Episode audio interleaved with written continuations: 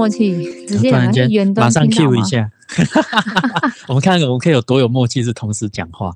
而且前面都门主没没说说看看谁要先说，到底谁先对对对说？。好，我先说，小面晚安。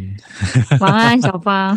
OK，哎哎，最近最近最近好像有有机会解封哦，我觉得有哦，我觉得有。有有哦，嗯突然间有一种雀跃感。大家想说也在家，差不多应该可以回去办公室。而且我听到的一个啊，小朋友在哭，好可爱啊。如果你临时要去处理什么都没有问题哦，你就直接跟我们说暂停。OK，没问题，没问题。对好，没有我的嗯问题就是，一旦解封之后，大家好像又要回到现实了。好事啊，很多人说 回到办公室有免费的冷气可以吹、欸，对啊，就是你不觉得这几个月好像变成是一种，我不敢讲世外桃源，因为不确定它是桃源，但是有一种好像恍如隔世的感觉嘛。呃，如果有定期出去采买的人，我觉得应该还好。哦但是，OK OK，如果他确实很遵守，他在待在家都足不出户的人，我想绝对会有恍如隔世的感受。对，但是那个气氛就是跟以往的生活 tempo 是不一样的，因为很多人可能比如说在家工作，或有些人甚至到失业都有可能。嗯，然后也有可能因为这样子需要去换工作，所以他一旦解封之后，或是这段期间一旦舒缓了那个疫情之后，他可能要开始重新去思考他的生活怎么过，会耶。不容易哦，不容易。嗯嗯，对有没有最近有人跟你们敲敲门吗？敲敲门没有啦，因为最近开始我在在工作的时候遇到几个，就是说他们要开始找工作，哦，都哦很焦虑这样。嗯嗯嗯嗯，对对对，因为他可能也还没解封嘛，所以他们甚至会遇到的就是用电话的方式啊、视讯的方式在面试这样。所以我在想说，哎，这个问题今天也想问一下小美，对，就是因为我我在想你在企业应该蛮多这种面试的机会吧？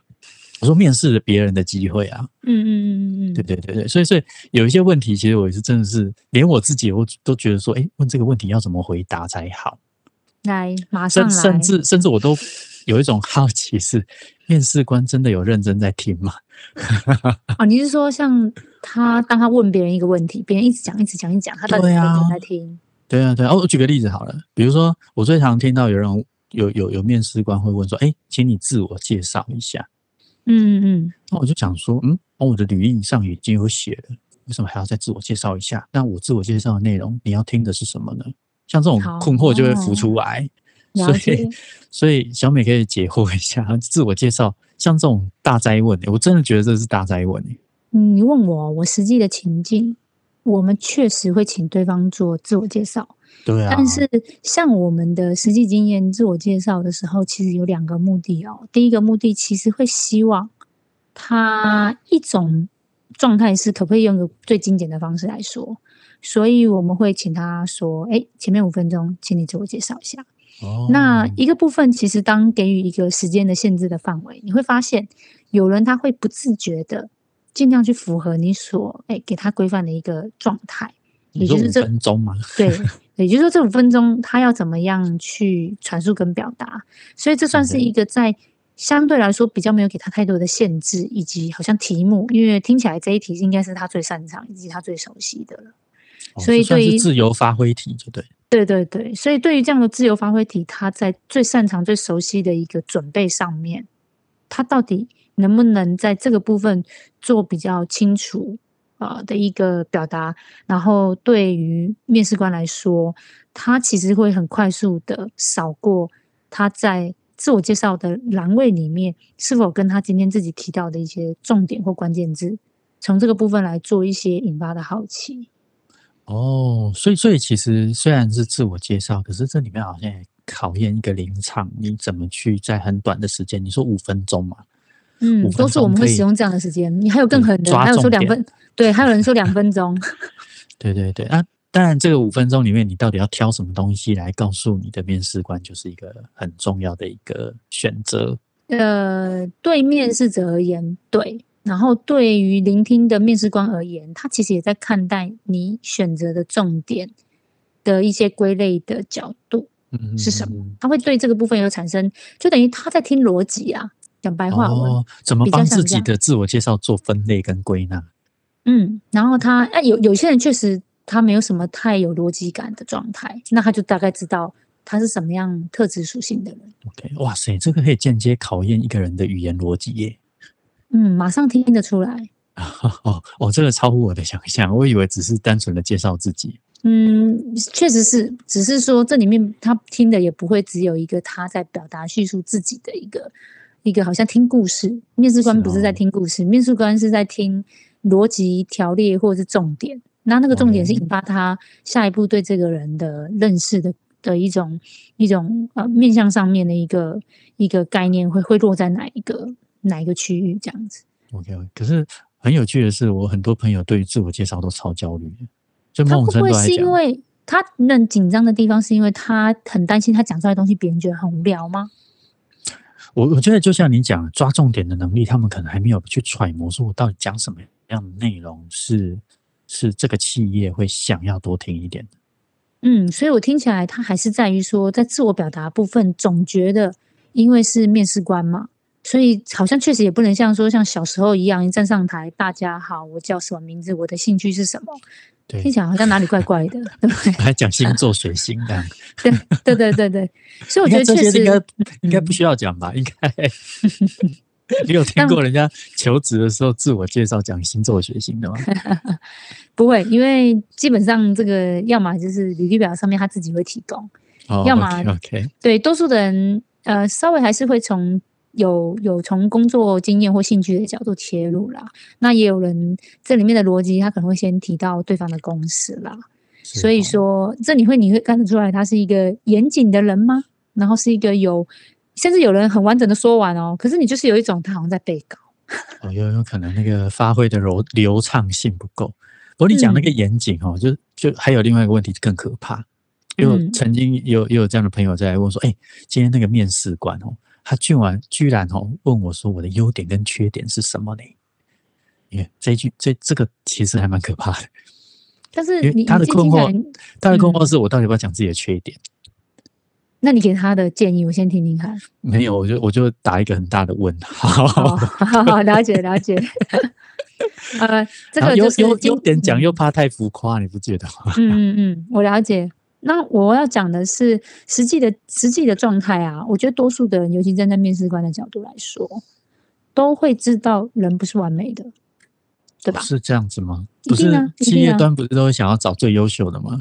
嗯，但优秀跟缺点是两个面向的事情啊。是有人很优秀，那指的是能力；啊，那缺点指的是，也许他讲话很狠啊，或是说他态度很强势啊。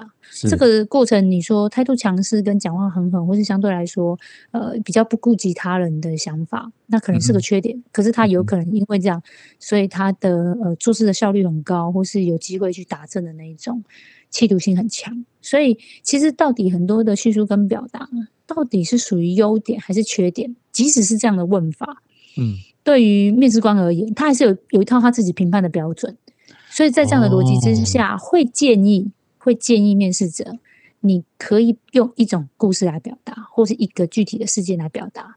那那个表好达要讲故事，原因是因为原因是因为就是我刚刚说的、啊哦、有情境有脉络，至少这个对优点的缺点的东西是在这个情境脉络之下成立的。是你的意思是这样吗？是，哦，所以所有东西都对面试者而言又变成加分题了。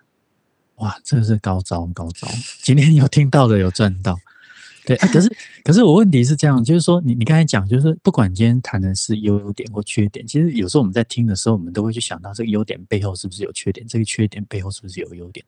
我觉得面试官不会这样想，面试官既然已经面试官已经请你就优点的部分做陈述，以及缺点的部分做陈述，他对于你的优点是其实只是想了解什么事情你的自我认知的感受跟信心度是最高的。哦，那在最高的哦，对，因为通常优点我们会把它跟信心做关联。那在这个过程里面，如果是接下来的工作任务，他也比较好直接判断说哪些东西跟你的自信度连接性比较高，他其实可以优先做一些呃让这个新进同仁的一些适应或者是安排。哦，所以所以像像比如说我举个例子，像小时候我们都会被问说你的优点是什么，我们都会讲一些很笼统的字眼，我想听，我想听，嗯比如说我是一个很诚实的人嗯 之类的。那诚实很难笼统啊。啊，你的意思是说，我们要透过一个故事来告诉他，我为什么觉得我自己是一个很诚实的人，是这样吗？没错，因为特别是在工作的情境啊，那当然，如果他要讲家庭的情境，面试官会觉得这个他的想象力范围会有一点有点间接。那如果他可以把哦诚实跟他工作情境的连接，那我想会是一个很好的答题的方式。但尽量是举职场上的吧，呃，原则上是不不是举着，我今天在大卖场捡到五块钱，我就很诚实的交给柜台之类，这这应该是不适用的。呃，应该说这样的讯息，他的确了解到他这个人，可是跟他的工作状态是无关的。哦多数的面试者，如果经验比较多的这些面试官，特别是人资，他们所看待的东西，还是用一个角度是说，他其实已经有个假设，嗯你的私生活是一个状态，你的工作是可以另外一个状态，所以他更多的角度面向，他想了解你这样的人的嗯特质，你放在工作的情境跟状态会变成什么样子，了解了解，所以还是尽量举这跟工作有关的。会啊可是比较适当。可是大学毕业生他没有工作经验，那怎么办？所以要讲，呃，比较可以模拟社会化的状态，指的是某一种小组、某一种合作，哦，团队合的情境作，OK，对，会会会贴近一点这个部分想象。可是像你刚刚举到一个例子，我觉得很有趣，就是什么是优点？然后说我是一个诚实的人。那如嗯果他没有带入情境或是事件的说明，多数的面试官如果他对于诚实这个字他是好奇的，他就会说：“那你可以帮我举个例子吗？”我哦，有可能会要求你举个例子。嗯，然后它怎么发生在你的工作，或是发生在什么特定的状况之下，让你觉得你是一个诚实的人？哎，会耶！我我曾经有一个朋友，包含包含我自己也是，曾经就说：“哎，你可不可以举个例？”哎，我真的愣住，哎嗯嗯嗯，突然间要我举例，我还真的不知道说：“哎，这个城市我要举什么例子？一百个例子要从里面抽取，还真的很难抽哎。所以还好，我们今天有帮助大家做一点 Q&A。所以，所以在准备面试之前，如果你确定这个是你要讲的东西，最好有一个例子。嗯，至少一个。哦对啊，而且你你的优点，就像也有人曾经问过我们很有趣的问题：哎，我到底要讲几个优点？我是不是要越讲越多，多多益善？OK，那但通常啊，通常讲太多，应该就会整个模糊掉吧？会建议，基本上因为面试的时间还是有限嘛，那嗯所以永远你讲出来的，你就当做是你最有自信的。所以对对方来讲，他在吸收资讯的过程里面，也会觉得他比较容易切入。哦，了解。哇，还还有还有一个问题哦，今天大灾问来问小美。哎、我今天替观众问的好不好？对，有有有，我知道你那边有很多的清单跟 list，对，其实我下面还有留言，那边哦，还有留言。哦，是是是。哦，还有一个问题，我觉得很有趣，他说你为什么离职？嗯，对你离职的原因是什么？哦，这个好可怕哦！你到底要不要讲真实的原因啊？其实我刚刚还回答哦我特质是很诚实的时候，我突然间再回回答下一个问题，突然间自己被自己打死。你看很有趣哦。嗯其实针对离职原因呢、我们也听过很多。然后我可以有一个情境讲给你听，也是让我印象蛮深刻的。OK OK，就是你问他说：“哎，你的离职原因？”然后他就把他，因为一般我们是有一些简单的书写的文件，要请对方做一些基本资料的填写。嗯，那多数公司的表格里面确实也会，呃，有一部分也是会提到说，诶，他的过去的工作经历的简单的一些提列，指的是呃公司啊、时间啊、当时担任的职务啊，嗯嗯嗯以，及以及离职的原因。其实多数有时候会有这一栏的讯息是可以填的。OK，然后这时候，呃，当这个部分他直接问他说：“哎，那你为什么离职？”但这个表单其实它上面已经写了四个字，哎，这四个字我字就是啊，职涯规划。啊，对啊，这不是最，常见的吗？不对？对，没错，没错，没错。然后，所以当当那个面试官像我们这个经验有过的、有趣的，就是，哎，那你为什么离职？你要不要来谈一谈一下？他说，嗯，就呃个人的一些职涯的想法，嗯，就没了。没有打中核心，感觉还是很笼统。对，我的意思是说，嗯，多数其实，在面试官问这个问题的时候，就已经是代表他的好奇点。可是，如果在回答者的部分，还是只有觉得说，可我只能告诉你职涯规划，呃，个人的想法。但但这么隐晦的东西可以讲吗？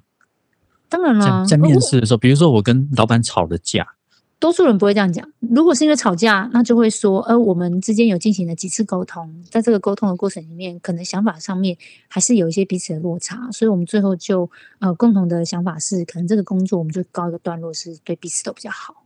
是不是小美？怎么了？就是有经验跟没经验，就是有这么大的差别。像小范就是说，我们吵了架，所以我离开他。或者是我们吵了架，他叫不要再来了。没有讲主持，还以为跟老婆嘞。对对对，没错没错。对，可是可是不会不会继续问下去吗？就是说，那你为了什么是吵架之类的会啊吗会真的还假的？有可能啊，会啊。如果是我就问了，越问越细的话，有些东西真的可以讲吗？所以我才说，在说的过程里面啊，呃，我们举个例子好了，譬如说你刚刚提到说吵架了，对不对？嗯，然后他不是要问原因吗？对不对？啊，沟通上有困难。对不对？那那那个原因沟通上有困难，那有些时候可能其实这个部分就变成是说，如果是男性朋友，你就要发挥，当女性朋友一直问你说你爱我吗？对不对？然后你除了说爱以外，你你可不可以说一些其他旁边，虽然是有点觉得间接或是不着边际的话，可是都啊那个是那个总比你那那个是什么东西？就例如说，我每天都早起为你泡一杯咖啡啊，好对难揣摩，在职场上怎么怎么走这个边边角角。对对对，这样你懂，就是说，哎，那你爱我吗？你就说我每天都接你下班呢，哦，用实际的例子来去凸显出那个爱字吗？对对，所以，所以当当比如说我们沟通有困难这件事，我们在举例的时候，要举很 detail 吗？不用啦，因为某种程度你可以说的是，呃，因为我们多数更其实在更何况我们是在指称沟通困难这件事、欸，懂懂懂，所以我刚才马上想象的一个情境，如果是因为沟通上面，那可以说，哎，其实是在沟通交办，因为老板其实多数来讲，他的工作是非常的繁忙，所以嗯。多数他可能相对来说，他在时间运用的过程里面，其实通常任务来的又急又赶，所以嗯。在这个过程里面，可能因为是都是今天交办，那可能下班前两个小时后就要给他，所以可能相对来讲，我的内容也整理起来，确实是会比较有一些呃不够完善。可是是在老板这个两三次的要求，可能会觉得他还是希望找到一个两小时就可以给他完整资讯内容的伙伴。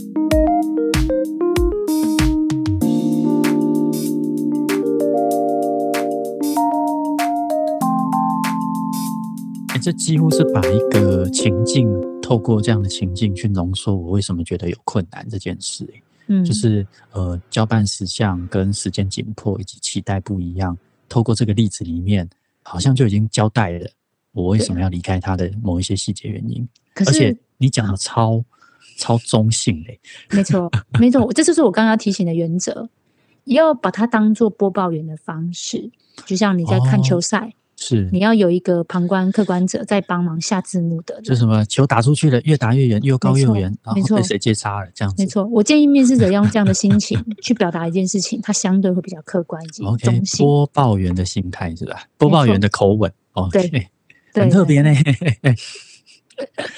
所以，即便是讲自己的缺点也是哦，讲优点也是哦，也要用这么中性吗会建议是，？OK，但是但是要看面试官，因为有些面试官坦白说，个性上面，你知道，总是有人是比较属于黑暗系的。他的意思是说，他的力量来自于说，人就是你知道吗？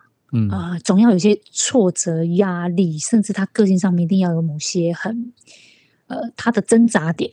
那这些挣扎点，也就是他在也许是啊、呃这种承受压力的过程里面，也也是一个另外一个力量的来源。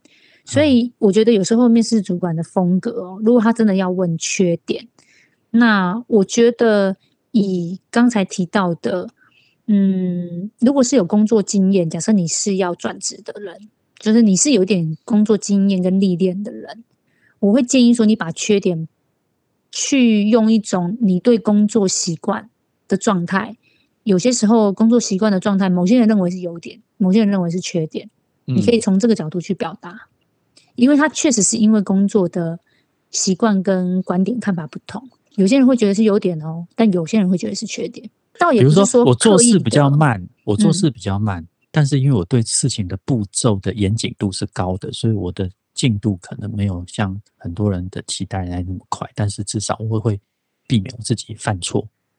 可以这样，这样算这样算是优点加缺点吗？是是是，但是、哦但是像你刚刚讲，你说我做事很慢，对不对？那如果是某种程度我会建议是说，你还是可以说，呃，有些时候。我要加个时间去上面的约频率，对。没有那么常发生，对但是对对对偶尔这样。对对对，然后然后或者哦是说我我在团队里面有一些特定的专案，好像大家会觉得，因为我思考太多，所以我相嗯对执行起来的速度是比较慢的。OK OK，好，所以这个，我相信今天很多人听完这一集后，突然就发现面试其实没那么容易。其实要要解读人家，我觉得面试官其实这好像是一个心理的攻防战诶。有一点，嗯，真的是有一点，是哦，嗯，而且我们要问到我们想问到的东西，真的真的。对，可是有一个很尴尬的问题是，比如说，呃，我当当面试者问到说你的薪水要怎么定的这件事来讲的话，我我我听到大部分就是说依公司公司规定，这个回答是好的吗？标准不会扣分。没有有有比较比较好的回答吗？有些面试官，我们如果站在面试官的角度，就是标准不会扣分，以及其实他会比较开心听到这样的答案。哦，是讨好的意思。对，原因是因为他总是好像选择的空间在他。哦，OK，对，那如果回到面试者，那你就要给我一些面试者的期待跟情境了。嗯嗯嗯嗯嗯。所以所以其实如果要保守问的话，是可以保守回答是可以这样回答的。对，那如果你说面试者的，就是说参加面试者的人，他有一些期待，不同的期待，我可以给予他谈法，就是表达上面的建议，然后也不会让就是长官跟他面试的长官觉得，嗯，好像有点让他不知道怎么回答，或者是是怎么样。哦对对对，哎，可是可是，如果如果在那个面试官的过程里面啊，面试的过程里面，如果他问说，哎，你有什么问题想要问我们的，是真的可以问哦。可以啊。但是有些问题不太好问吧？所以啊，分两种，一种是多数如果你的工作经验比较少的人，会建议通常当当他这样问的时候，你都不要问。哦，为什么？为什么？因为你有可能在你问问题不成熟的情况之下，你可能会问一些对他来说，对你而言，整个过程你都是想办法要留下好的印象，这是肯定的吧？嗯嗯嗯嗯，所以你如果那个问题是相对来讲比较随性，比较觉得是一种可有可无的追加，嗯，对对方来说，也只是在于说，既然有这么宝贵的面试时间，那你问了什么问题？例如，我随便讲，他可能嗯会说：“诶、加班费可以报吗哦，对，我刚才也在想这个问题。第一个叫做会不会加班，常不常加班；第二个叫做有没有加班费，还是只有补休？？”对啊，我觉得这些问题都应该要融入在他原本在工作内容的过程里面就要问，不要等到、哦，不要等到最后全部的工作内容，然后大家的呃工作方式、工作、呃、习惯、工作观点、工作期待都聊得差不多了，已经接近尾声了，对方也真的即将要呃呃下一个面试者又要进来了，然后你马上问他一个说。诶，那刚才提到这个部分，如果有加班会有加班费吗？嗯嗯嗯，我是觉得说，这不适合放在最后面问就对，就是你，你可以在过程中，因为随着在工作内容上面的了解，嗯嗯嗯，你去嗯做追加，我会觉得这个部分对你来说也比较自然。了解。可是如果前面没有问到类似的问题，我可以自己提吗？可以打断，不是打断，可以安插这个问题回去问他们吗？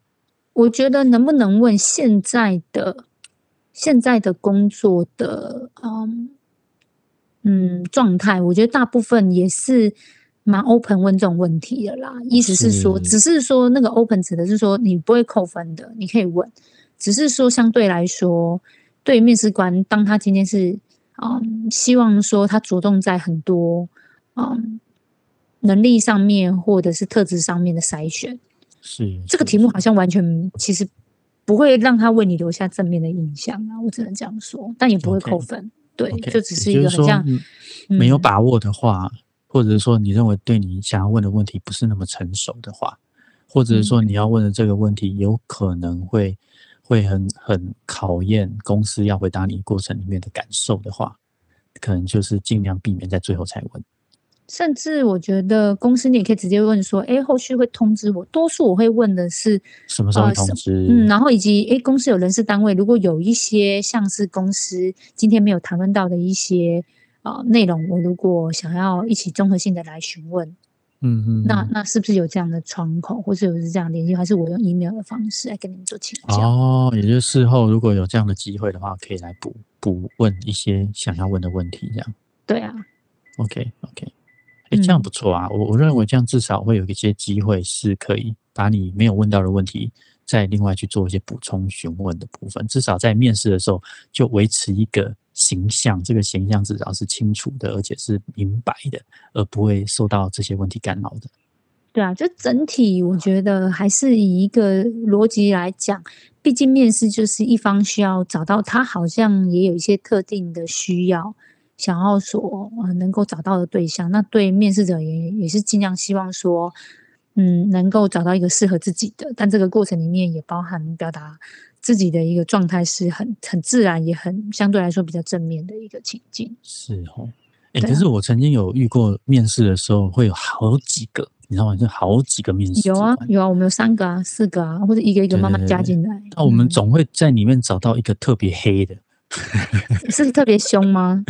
就是严肃啊，呃，也不讲。不是讲刁难，就是他可能会针对你一些比较有压力的问题来来提问这样子。嗯，可是有有时候这个这个过程里面，其实就会发现，哎，另外一个人他可能会比较 nice，帮你缓和一下。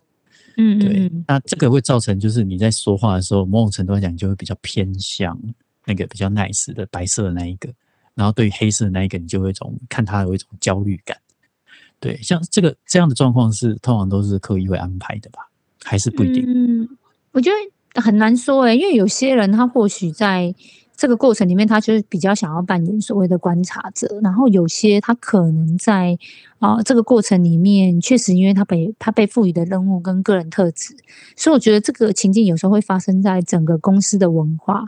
以及他们在面试的过程里面，这些参与者本身自己的一些呃沟通的风格跟特性，所以这个倒是也没有一定的标准答案说，但是确实有人会刻意的安排来做这个部分的一个一个一个某种算是情境的测试，这个也绝对是有这样的可能性。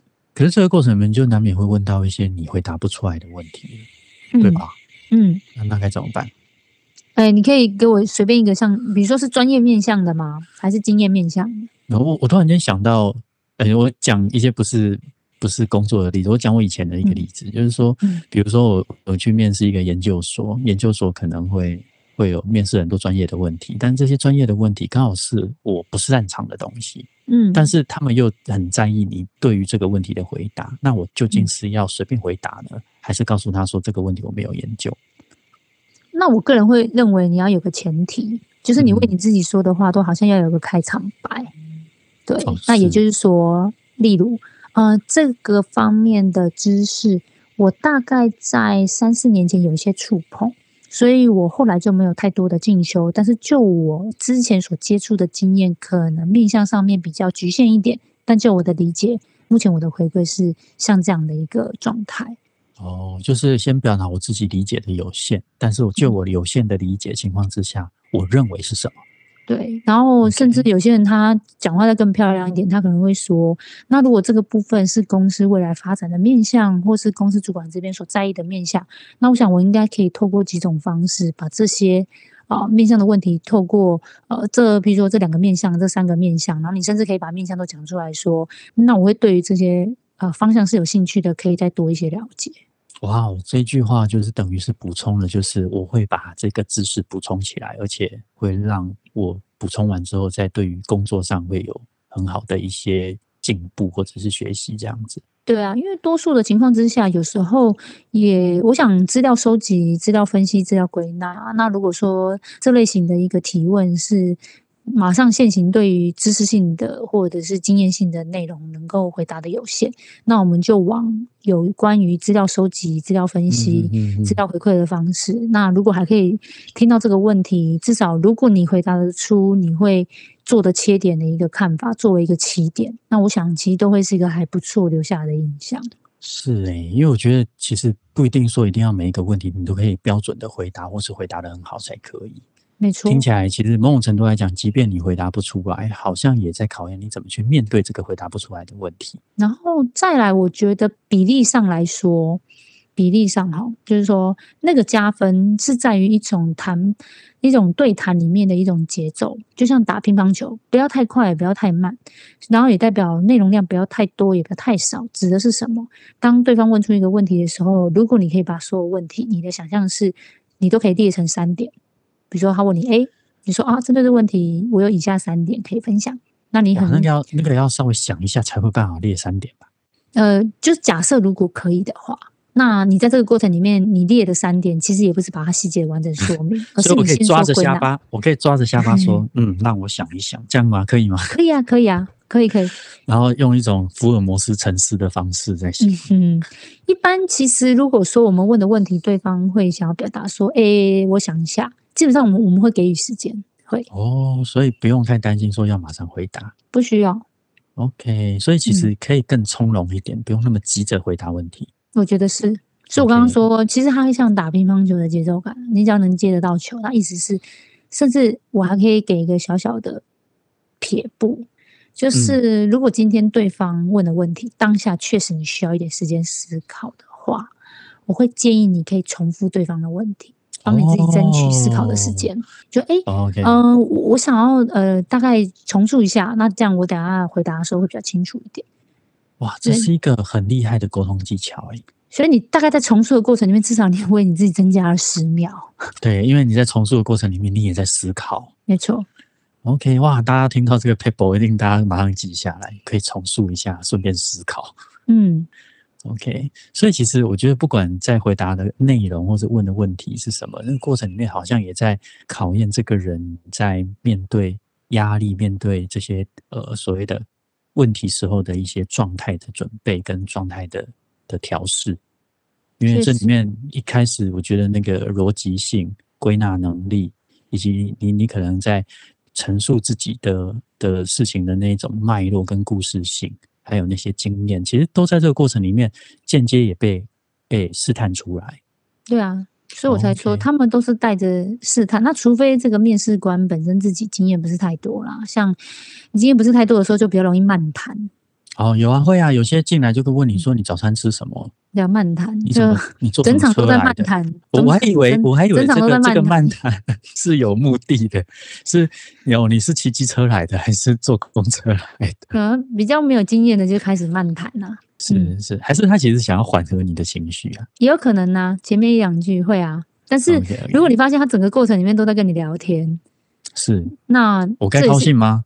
对，这也是一种风格，但是我只能说，这个东西就会变成是，如果他都只有跟你聊天，那我觉得其实他有没有请你去上班，你也不用太在意啊。真的假的？可是我很在意啊，我很在意我到底会不会进去。对我了解，但是我的意思是说，因为他其实本身对于自己要找的人，可能也没有那么精准。了解了解，所以他才只能透过聊天的方式先了解你的人跟特质而已。他其实对于技能或是逻辑或沟通，他其实没有太多的。想法，所以他用聊先看跟你这个人相处舒不舒服，就这样。所以搞不好他是想要感受一下你这个人的为人处事吧，所以跟你聊一些嘻嘻哈哈边边角角的。对对对对对。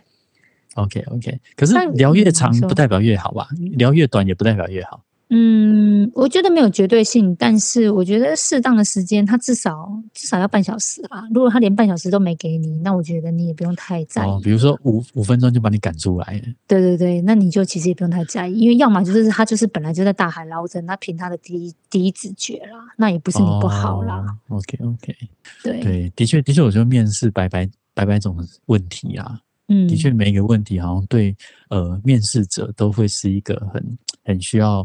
很需要多思考的一个状态，因为如果你只是很直觉的去回答的话，的确这些回答有可能会反映出你的某些准备不足，那当然也有可能会影响到你在回答过程里面的那个状态。对，所以的确，的确啊，面试还是需要准备的，对吧？当然了，而且会建议，反正任何的说明，尽量能够列点就列点，能够条列就条列，能够讲事件一个简单清楚的方式的事件来表达你的补充，我觉得都是比较好的准备面向。哇哦，好哦，我希望今天聊天的跟小小美聊天的内容，我可以好好整理一下，然后到时候来回馈给我这些朋友们。对我相信他们在疫情过后，应该可以做足更好的准备，去寻找下一份工作。对，那当然，但我也希望说，这段时间可能因为因为疫情或是因为生活的一些变化，有需要在找工作的的听众们也不用太担心。也许今天听完小美的分享之后，你们可以做更充足的准备，然后也嗯祝大家可以有机会找到一份更好的工作，对吧？对啊，而且小芳，我们下次要站在你知道，就是想要老板端吗？对，面试官他有时候觉得我怎么那么多人来面试，我就是捞不到一个鱼。对，这为什么鱼都是去人家家，人家的鱼都好棒、好漂亮？找找人才也是一种困扰，是吧对？对对对好啊，对，那也许大家可以期待哦，下一集我们来聊聊怎么找到好人才，好呀，好吧？OK，好吧，也谢谢今天小美的分享。不会，好哟，那我们到这边喽，好，晚安，下次见，下次见，拜拜。拜拜。